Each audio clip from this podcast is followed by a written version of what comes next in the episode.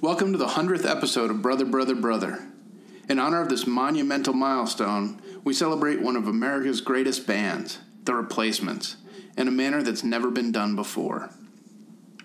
We brought together Peter Jesperson, founder of Twin Tone Records, discoverer and longtime manager of The Replacements, Michael Hill, former Warner Brothers A&R man who signed the band and shepherded them through their post-Let It Be major label years, and Bob Mayer, noted music critic and author of the band's definitive biography, New York Times best-selling Trouble Boys, The True Story of the Replacements, one of the greatest rock and roll books ever written. These three men have never publicly been interviewed together, so it's my great pleasure to welcome you to Peter Jesperson's living room, where he, Bob Mayer, and I sit, and in an homage to the legendary Bastards of the Young video, Michael Hill joins us on speaker from his stoop in Hoboken. Thank you so much to all of our listeners, and congratulations to my brothers, Jeremy Sartori, Christian Lewis, and our intrepid producer, Damian Kendall, on 100 episodes. And this just in, you can now listen to episodes on the brand new Brother, Brother, Brother app, which also gives you access to additional articles, music clips, and content that we curate for each episode. It's also the place where you can interact with us directly through the Talkback feature. Ask us questions, make suggestions, and voice your own opinions. Just search Brother, Brother, Brother in iTunes or Google Play. As always, you can learn more about the pod at brotherpod.com, follow us on Twitter and Facebook, and it's extremely helpful if you rate and review us on iTunes. So once again, welcome to the Brother, Brother, Brother podcast, where three brothers from three different generations talk about their one shared passion, music. I'm your host, Wyndham Lewis, and I'm here today, for the first time ever, talking to Peter Jesperson, Michael Hill, and Trouble Boys author Bob Mayer about The Replacements, their dismal rock and roll Hall of Fame chances, suitcases full of cocaine, Paul Westerberg's prodigious songwriting talent, their mercurial live shows, and their hazardous history. Welcome to the Brother, Brother, Brother 100th episode.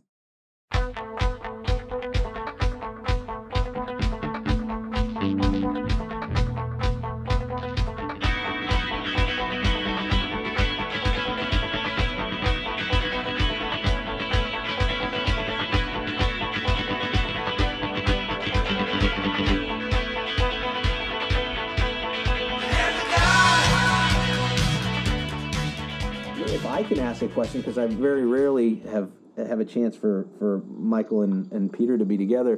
One of the things that was interesting to me was one of the things about The Replacements is, because they weren't maybe a conventional band in some ways, it was also hard to get certain people to work with them. And when it came time for the major label era, was producers. Who do you get to produce them? I mean, Michael and I have talked about this many times. You know, who can we get to produce them? Because it was before the era of the alternative rock producer in a way, so you were kind of dealing with, like, and Michael, that was one of the most fascinating parts of the book for me, starting when Peter was still involved with the band on Tim.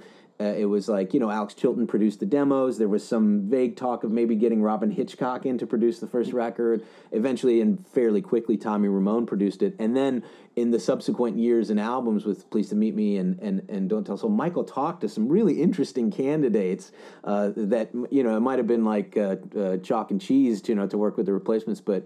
I mentioned it, Michael, because I was just in Nashville seeing this Rolling Stones exhibit, and they just had this big, you know, there's a big Jimmy Miller segment, and I know he was one of the people you talked to. That's right. Tons of people. It was just. Who were some of the people, Michael, that you entertained as potential producers? Gosh, we went everywhere from Jimmy Miller to. Very early on, you know, I wanted Scott Litt to produce them, but the band felt they didn't know who he was, and he wasn't. I mean, it's funny, they felt he wasn't famous enough for them. And of course, we ended up using him on All Shook Down when his price had gone up dramatically. I remember writing a letter to Brian Eno once to see if he would be interested. I was always trying to find people who were a little bit outside of the normal producer thing, because I just thought, Ry Cooder, I remember once approaching Ry Cooder, that would have been a disaster, you know. a tough customer. Great talent. Ry Cooder, I think Pete Townsend, Paul wanted maybe for Don't Tell a Soul, was thinking that, and I don't know if it got, if that actually ever got far. And then, you know, there was like the old rocker guys, you know, I think, was it Tom Werman that you had the Paul stand? Oh, God, yes. Yeah, Tom Werman. And, of course, did I say Chris Thomas already? No, Yeah, Chris Thomas, Tom Werman. What's the guy, the Neil Young guy? Why am I blanking on his name? David Briggs? Was it? Yes. Yeah. No, not Briggs, the other. Elliot. Elliot Mazer. Yeah. So we were finding like a lot. I was thinking, which Jim ended up in the picture too, you know. Jim Dickinson. Who are veteran producers with great rock credentials who worked with really difficult people over the years. I mean, that had to have been a jumping off point, no? Yeah. And there were people, too, that were... I know Glyn Johns was somebody that was considered, but he was too expensive. That is true. Glyn Johns also. But it would have been interesting to see, like... I would throw out these young names to them, you know, Scott among them, and they kind of didn't want to hear. And by the time, of course, the new management was in place, they were shooting for the moon, and every time I would bring up those things, you know, nobody wanted to hear those ideas. Although, you know... looking at the world as it is today, in a world of great independent music and independent producers, etc., you know, I could have really thrived in that environment. It would have been interesting to me, though, to see, and you never know because it was the 80s and the way producers were producing in those days, but it would have been interesting to see if, like, what kind of record Chris Thomas would have made, you know. Mm-hmm. That's actually my question. What was the role of a producer on a Replacements album? Was it camp counselor and sound advisor, or was it did it lean heavily one side to the other? Well, Peter produced what, 4 records, or co-produced? I mean, I think it's probably like, I think, you know, there's you know, certainly in my area of production, I'm not a pro producer, so I did a little bit of everything. There are other producers who are more specialized, more, you know, like the musician that helps with the, you know, chord changes. I hope this setup isn't too intimidating for you. But I mean, Michael could probably talk to the bigger picture producers better than I. But I think with the Replacements, I mean, you know, it had to be somebody that they really felt got the songs. It had to be somebody who was very patient. You know, I mean, we were all. I mean, I think, you know, those early records. I mean, really, you know, we made Sorry Ma. Basically where the band came in and recorded, and then they all left, and Paul and Steve Fjelstad and I finished the record. Then when Stink came along, we were trying to do that record in secret, for one, and do it fast and get it out fast. But also the band said, hey, we weren't allowed in, or we weren't in the studio on that first record. We want to be around for this one. And they were, and Steve Fjelstad pulled me aside mid-session and said, you can never have the whole band in when we're overdubbing and mixing ever again. And so they were, you know, exiled from the studio after that. So the record's really essentially, you know, Sorry Ma, Hootenanny, and Let It Be anyway, were made with the whole band recording. And then once tracking was done, Tommy and Chris and Bob would leave, and Paul and I would finish the record with the engineer, whether it was Fjelstad or Paul Stark.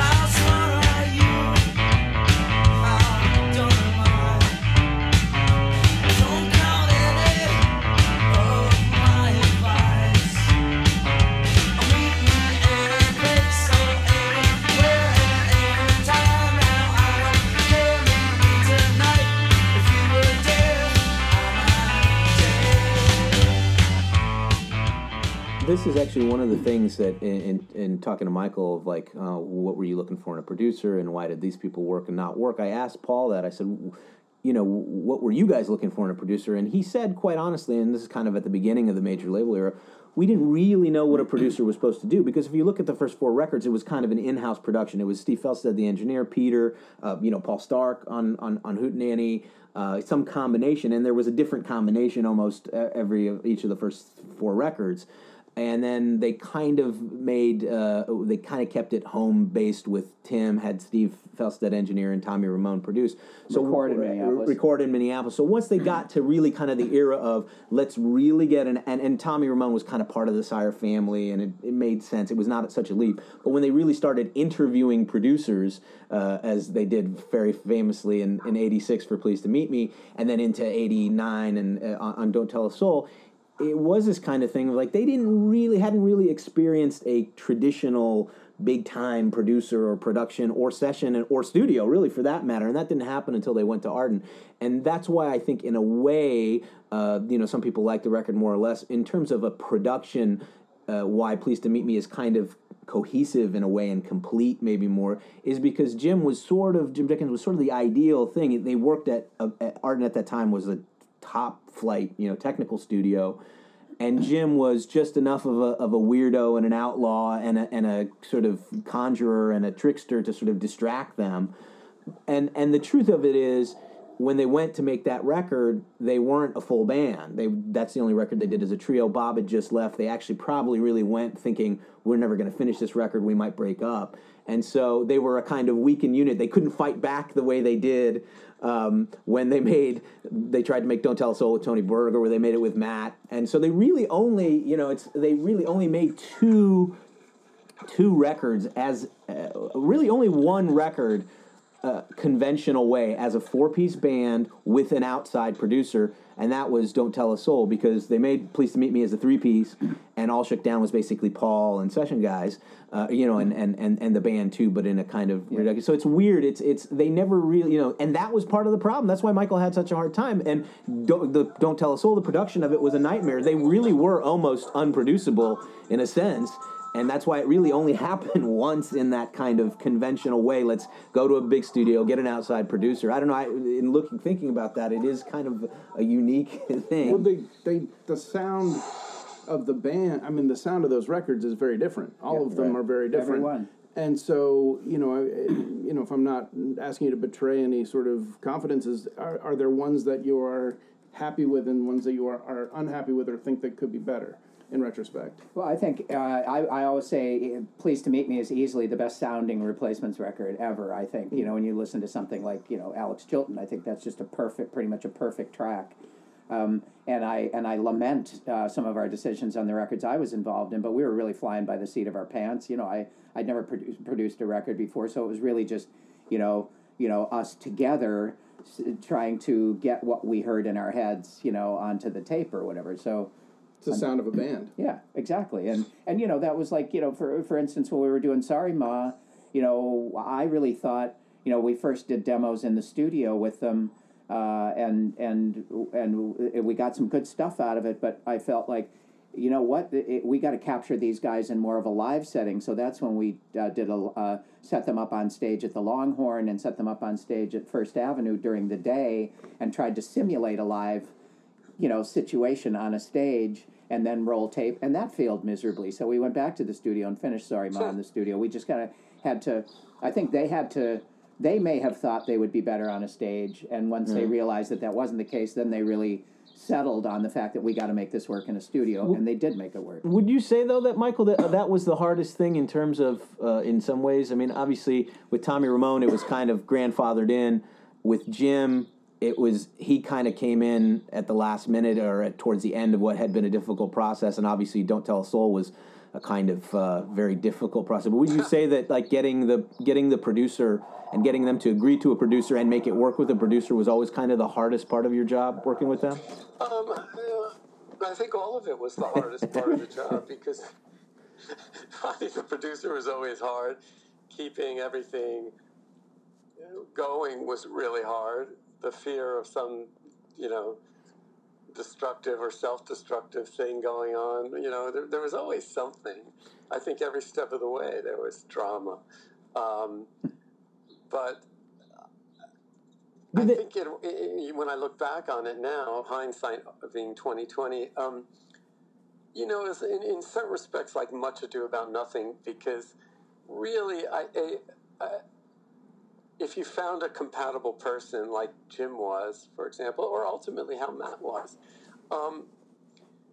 you could do it. And I think that there was always so much emphasis on the producer as this maestro who was going to make something happen for you, when really the producer, without denigrating their job, because it's really important, if you don't have it there to begin with, you know, there's a slight Wizard of Oz quality there. So right. I always felt we were kind of overdoing it. I always was anxious to get in and get it done. Right. But the thing is, I feel now that the Jim Dickinson situation, which was I was getting desperate and coming up with ideas at that point, but it was perfect in a way, because if I may say so, I feel like myself or Peter, Jim had an appreciation for the band on a very emotional level about the music and about the people.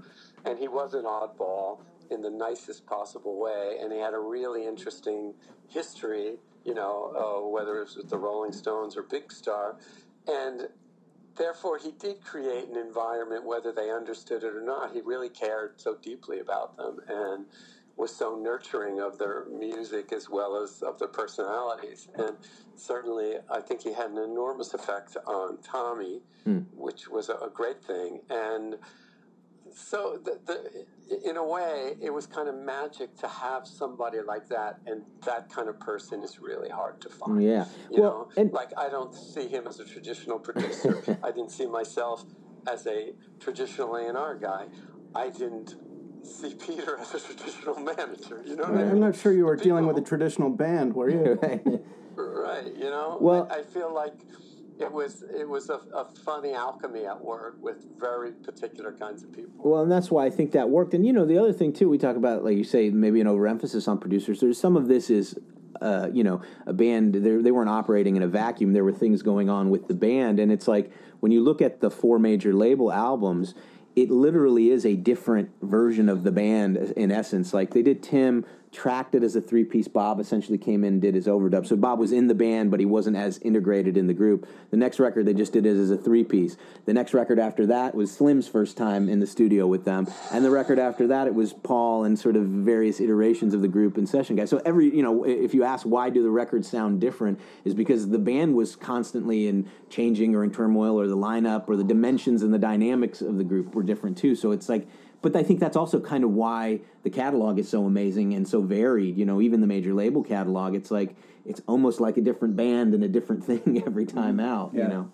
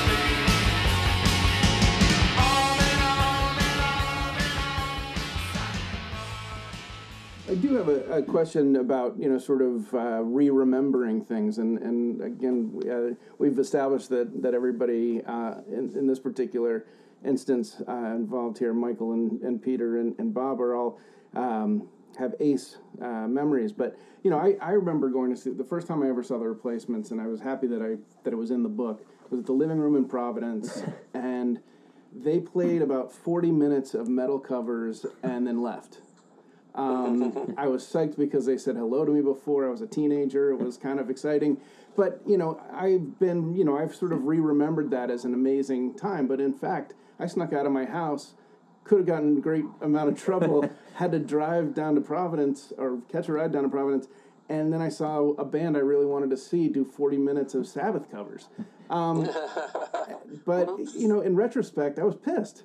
There's got to be some of that. I mean, some of that feeling, obviously, I imagine, you know, this has all become a great story now.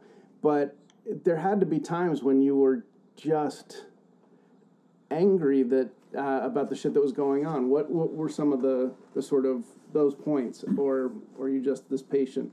Oh, God. I think it's exaggerated, though. You would know best, Peter, in the 6 years that you were with them. Certainly the really kind of weird shows, it was a couple years, maybe even 3 years before, like, the cover sets really started happening. Because, like, no band that's brand new is going to do that. But you would say that's still probably under 20% of the shows that you saw were like that? Yeah. I mean, that's the thing. I run into so many people who say, you know, I never saw the Replacements do a good show. And I think that's just remarkable to me because, you know, I saw them hundreds of times and you know, 20% is maybe a good number, right. You know. I mean, they for one reason or another would decide to flush it down the toilet, whether it was Paul's decision or Chris had too much to drink on a rare occasion or, Tommy was pissed off and sulking and, you know. Well, listen, I'm sitting here in Peter's house and we're looking at a copy of the LP of The Replacements for sale live at Maxwell's 1986. That didn't come out for 31 years, in part because in some corners of the label or the band's mind, well, that wasn't a very good show. And you listen to it, it's a great show. It might not have been their best show, but that just tells you how high the bar was,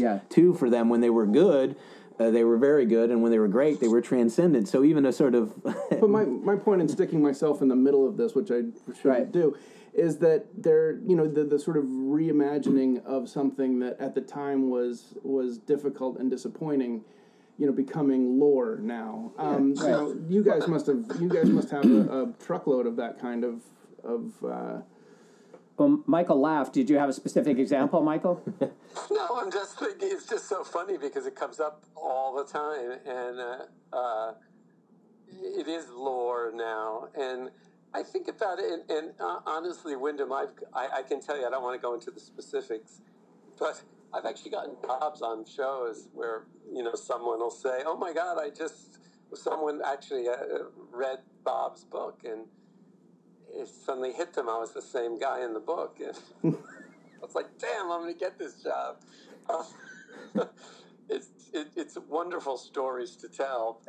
But I'm only looking because, you know, you look back on, it's like everything in life, if you live long enough to see it, that the stakes were so different then. I remember that Maxwell show vividly because I was the guy, you know, behind this, setting it up, and it cost us something like $4,000, which I thought was a shocking amount of money, and the fact that we didn't do anything with it, like, completely freaked me out. That, oh my God, I spent $4,000 of Warner's money, you know, and nothing's coming of it because basically there were no like coherent versions of the songs from the record we had put out, whereas there are some great songs there that were from the Twin Tone catalog. So from a promotional standpoint, people didn't regard it very highly.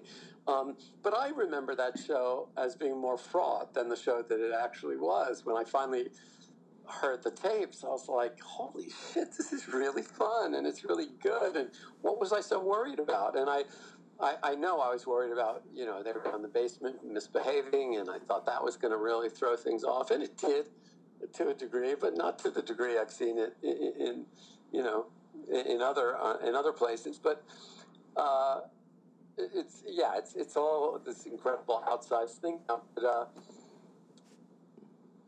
But I think our standards of you know, the world. How to put this?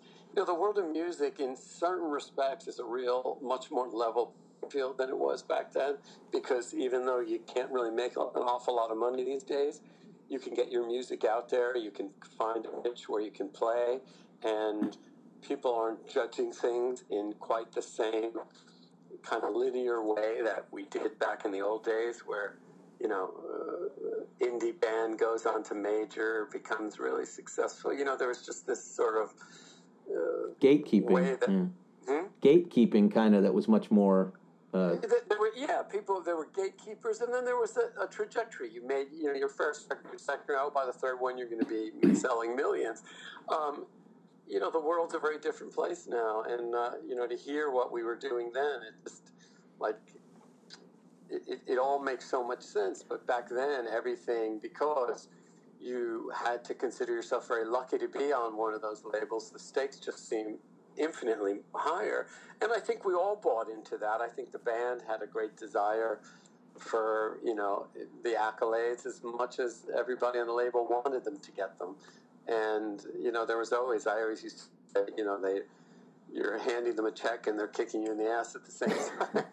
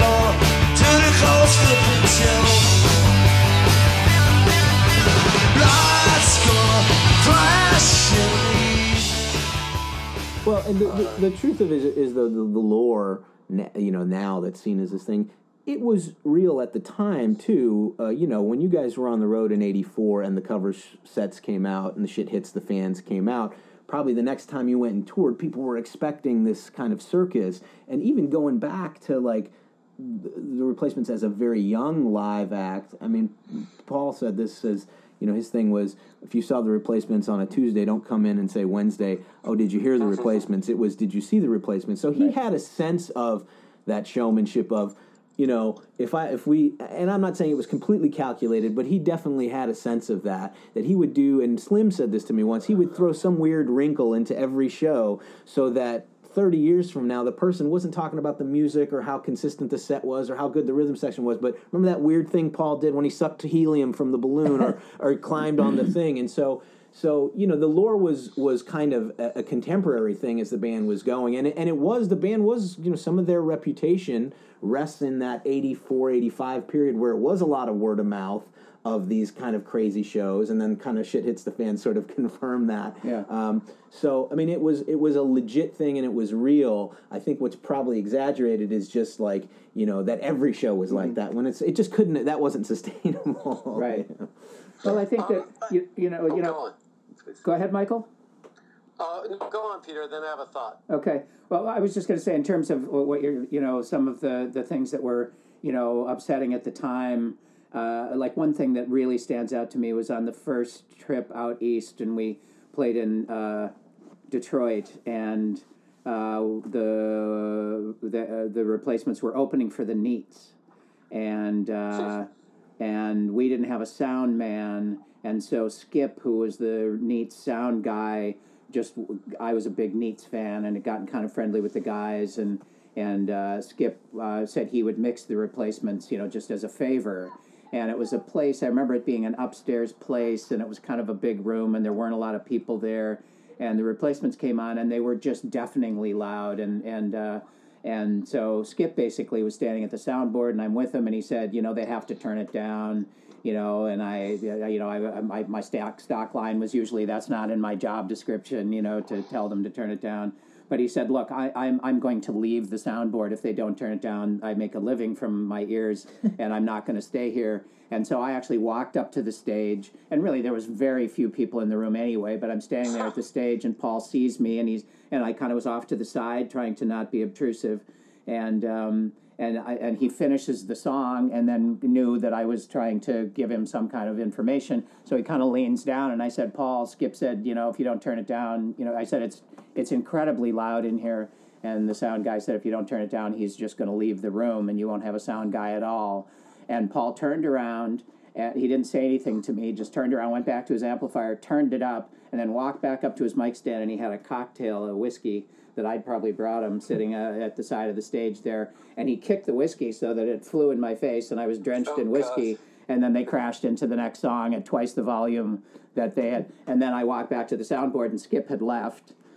So, that was, and so I stormed out of the room, and I don't remember if they finished the set without either of us there or whatever, but I stormed out of the room and marched out of the place. And I was out of cigarettes, and I was going to look for a pack of cigarettes, and actually I went into a bar nearby, sat down at the end of the bar, and waited for somebody to wait on me, and I finally looked around, and the bartenders kept looking at me and not coming my way, and then I realized I was in an all-black establishment, and they weren't going to wait on this white kid sitting at the end of the bar, I guess. Dripping with whiskey. Dripping with whiskey. So, and then I remember walking into another store nearby where they had like a grocery store, and it was one of those behind bulletproof glass and a Lazy Susan that they put my pack of cigarettes in and all that stuff. And then I went back to the club. But that was one situation where I was just absolutely furious and embarrassed. But they had a lot of problem early on too in Minneapolis when you're playing locally with volume, right? That's how kind of Terry Katzman got involved as your sound guy. They were loud. Yeah, historically. But they were loud historically. But there weren't, Folk City, Michael. You may remember there was a woman who did sound there, right? Oh God! And they blew out the speakers, and the owners were so angry with me and Ira. And she said to me, if they don't turn down, I'm leaving. And so of course they didn't turn down, because that was Music for Dozens was a series where they would bring in rock bands and to play semi-unplugged or somewhat quiet in a small room like Folk City. And the opening acts, by the way, were the Del Fuegos and the Del Lords. We had Sonic Youth there. We kind of gave up on the total part of it. But, the Del Fuegos and the Del Lords played at a reasonable volume, did they not? Yeah. Yeah, and then the Replacements came on, and they played at their normal volume, and so the woman left, so I actually tried to do sound at Folk City because the woman left. She just said, I'm not going to stay here. Probably blew out the sound system that Bob Dylan had played through or whatever. Right. It was the very same. That's why it fell apart. It was very old. Right.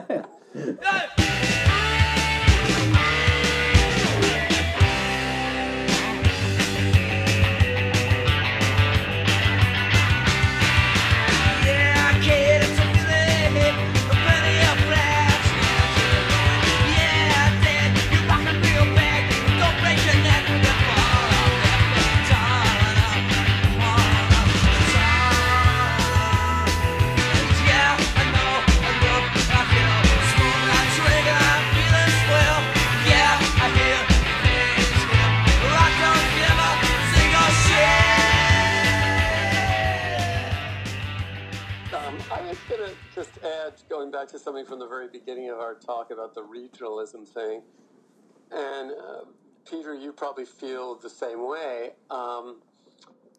When I came into the major label, I felt like I was coming in as someone who was part of a scene, of this interconnected regional thing. For me, it was Maxwell's in Hoboken, where I lived, and where there are many bands.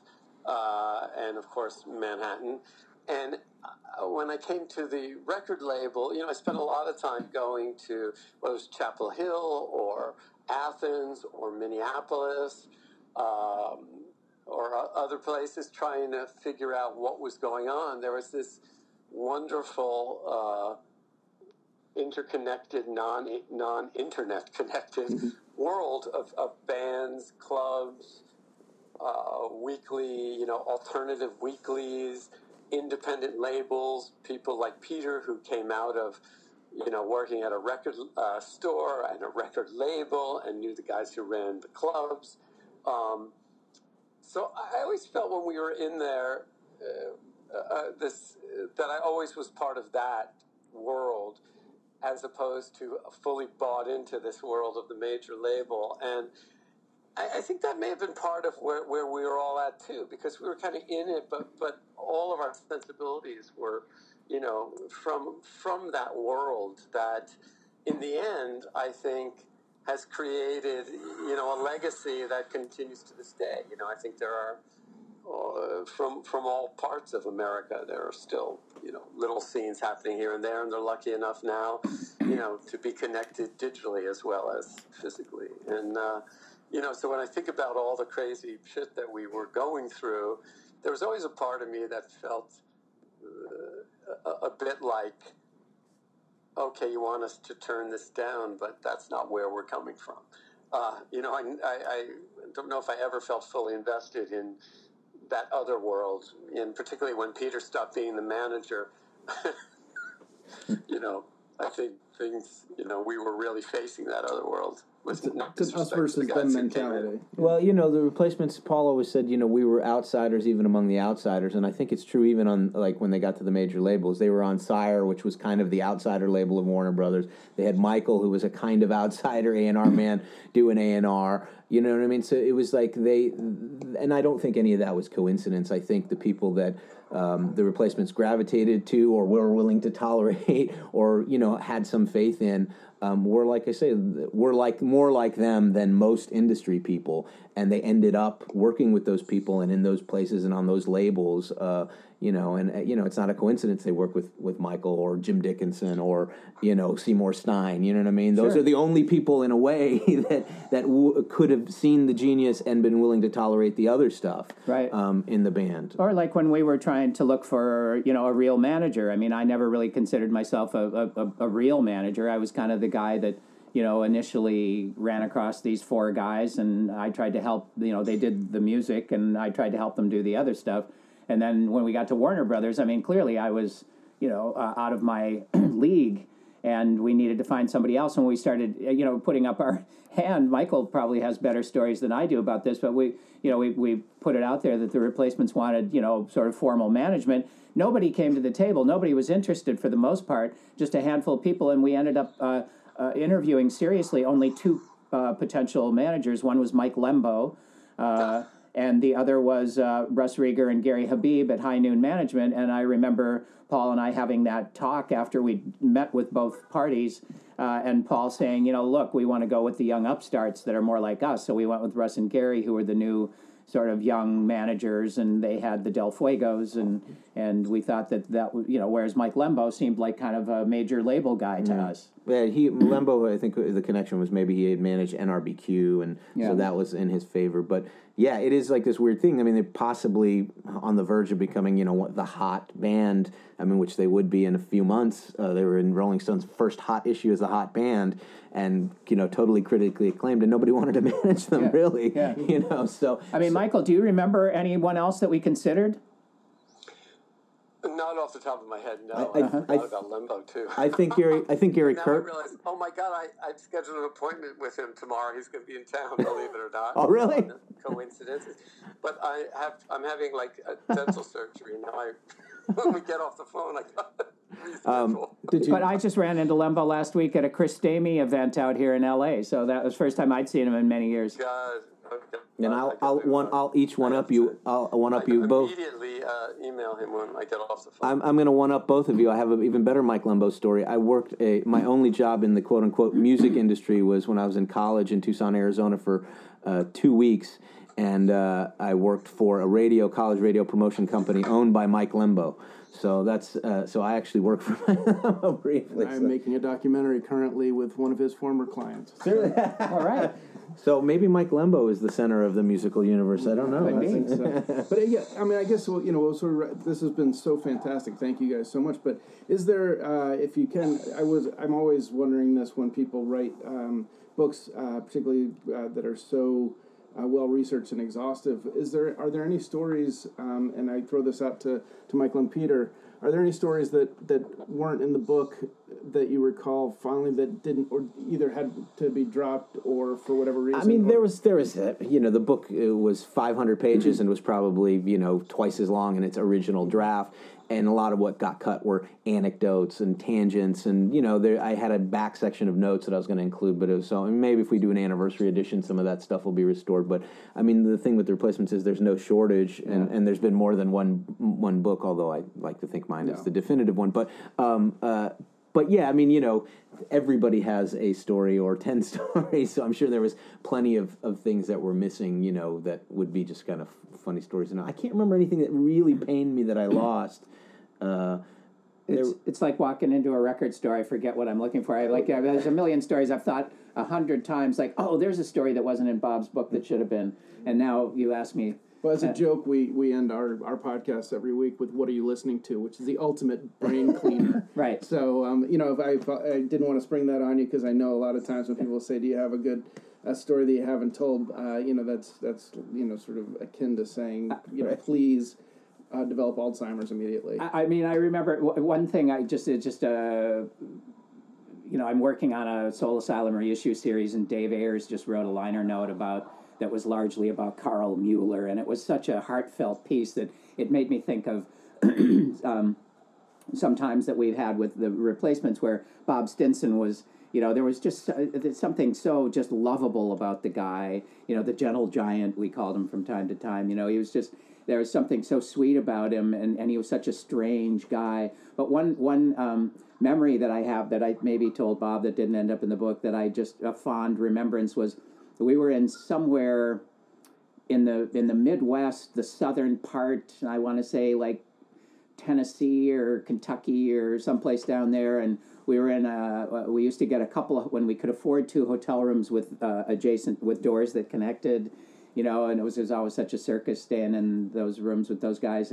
But I remember at one point I had the TV on in our. Well, we have TVs on in both of our hotel rooms. I had the TV in the room I was in, and the new Paul McCartney video came on, and I'm a big McCartney fan, and it was for that one of the songs from that album that doesn't end up being very good in retrospect called "Give My Regards to Broad Street." Mm-hmm. But there was a really cool song on it. And now I'm just... Take It Away or one of those. No, it wasn't Take It Away. But anyway, it was a great song, and they had a video for it. And so it came on, and clearly they had MTV on in the other room as well, whatever it was we were watching that had videos on anyway. And so I'm watching it, and I'm rapt attention, and all of a sudden Bob comes running into my room and dives under the table and unplugs my TV and then runs out the door. And it was just like, I just thought that was such a funny thing for Bob to do. So a few minutes later, a new Yes video came on, and I ran in his room and unplugged his TV. So, that would be one little funny thing that we had. Also, here's one that just popped into my head that one of my fondest memories of Bob Stinson was that I was a huge Ricky Nelson fan. And when Ricky Nelson passed away, Bob actually was the one who called me up, called me on the phone and said, "Did you hear Ricky Nelson died?" And I was so touched by the fact that he knew, that he thought to call me up. I don't know. There's a couple for you. Yeah, it's beautiful stuff. All right. Well, I think I will close this off by saying I would love to have you guys back, but I appreciate you taking the time and helping us celebrate our 100th at Brother, Brother, Brother, but also just, really, it's great to talk to all of you because, I'm a huge fan of what you guys helped create, and, I can't thank you enough for taking the time to talk to us and fill us in. Can I just throw in one last thing here? Please. Which is, despite all the rancor and stuff that went along with this band and its evolution and de-evolution, I was very fond of Peter when I met him, and I trusted his musical judgment from the get-go, not just because he was working with the band, but he had really good taste, and he really was passionate about music, and like I can name like a dozen other people, we were all part of that scene I was referring to before.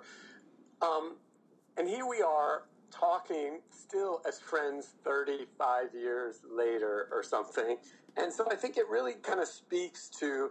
For all the craziness of that scene, it was really based on people who had shared enthusiasms and in some cases shared backgrounds, and we were all clueless this at the same time about the same things, and we all, you know, well, we've kind of ended up here talking about this, but I think it says a lot about what this world was, that whether it's Peter and I, or myself and Glenn Morrow, who ran Bar None Records and was instrumental to a lot, or Ira and George, etc., we're still here. We all still know each other. It would be fun to hear from Paul once in a while, but that's a whole other story. And on the other hand, sometimes hearing from Paul isn't a lot of fun. So, well, you know, I'd rather hear from you, Peter. Likewise. Well, for me, and just to end it, for me, you know, the great moment was in 2014. The Replacements played their first. You know, they reunited and done a bunch of festival shows, and they did their first two headlining sets. And one was in St. Paul at a baseball stadium. It was like 14,000, 15,000 people, and Peter was there. And then the next week they played New York and sold out Forest Hills tennis stadium, and Michael was there. And it's like, you know, I saw Peter because I was at the show in Minneapolis, and I talked with Michael, and it's like, you know, if you want a happy ending, there's your happy ending. Here are this band that you believed in, that you always hoped great things for, and these songs that you loved, and there's, you know, they're an arena act, and there's 15,000 people singing these songs back to them as the kind of anthems and hits, you know, quote unquote, that they always were. And you know, like I say, it's slow and steady wins the race in some ways, and the Replacements, for all the whatever difficulties, for all the quote unquote commercial disappointments, they, you know, in the end, the music is what wins out, and it's won out, and I like to think that, you know, Peter's faith and Michael's faith in them won out as well, and so you know, it's like I say, it's a difficult story, but one that has a happy ending.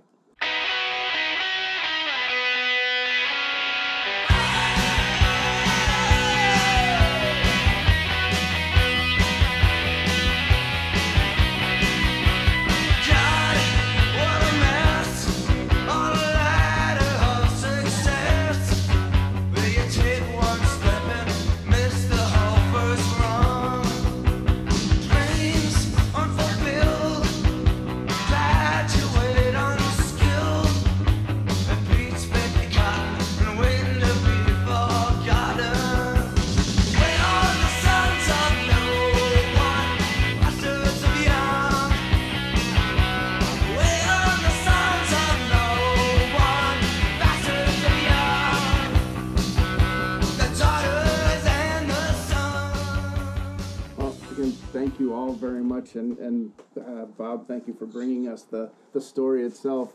I guess we'll say goodnight. Thank you very much. Thank you guys so much. This is great. I'm Wyndham Lewis. On behalf of my brothers, Jeremy Sartori and Christian Lewis, thank you very much for listening to the Brother, Brother, Brother podcast. Many thanks also to our heroic producer, Damian Kendall, and to Simon Doom for our epic intro music. Learn more about the pod at brotherpod.com. Follow us on Twitter and Facebook, and it's extremely helpful if you rate and review us on iTunes. Thanks again for listening.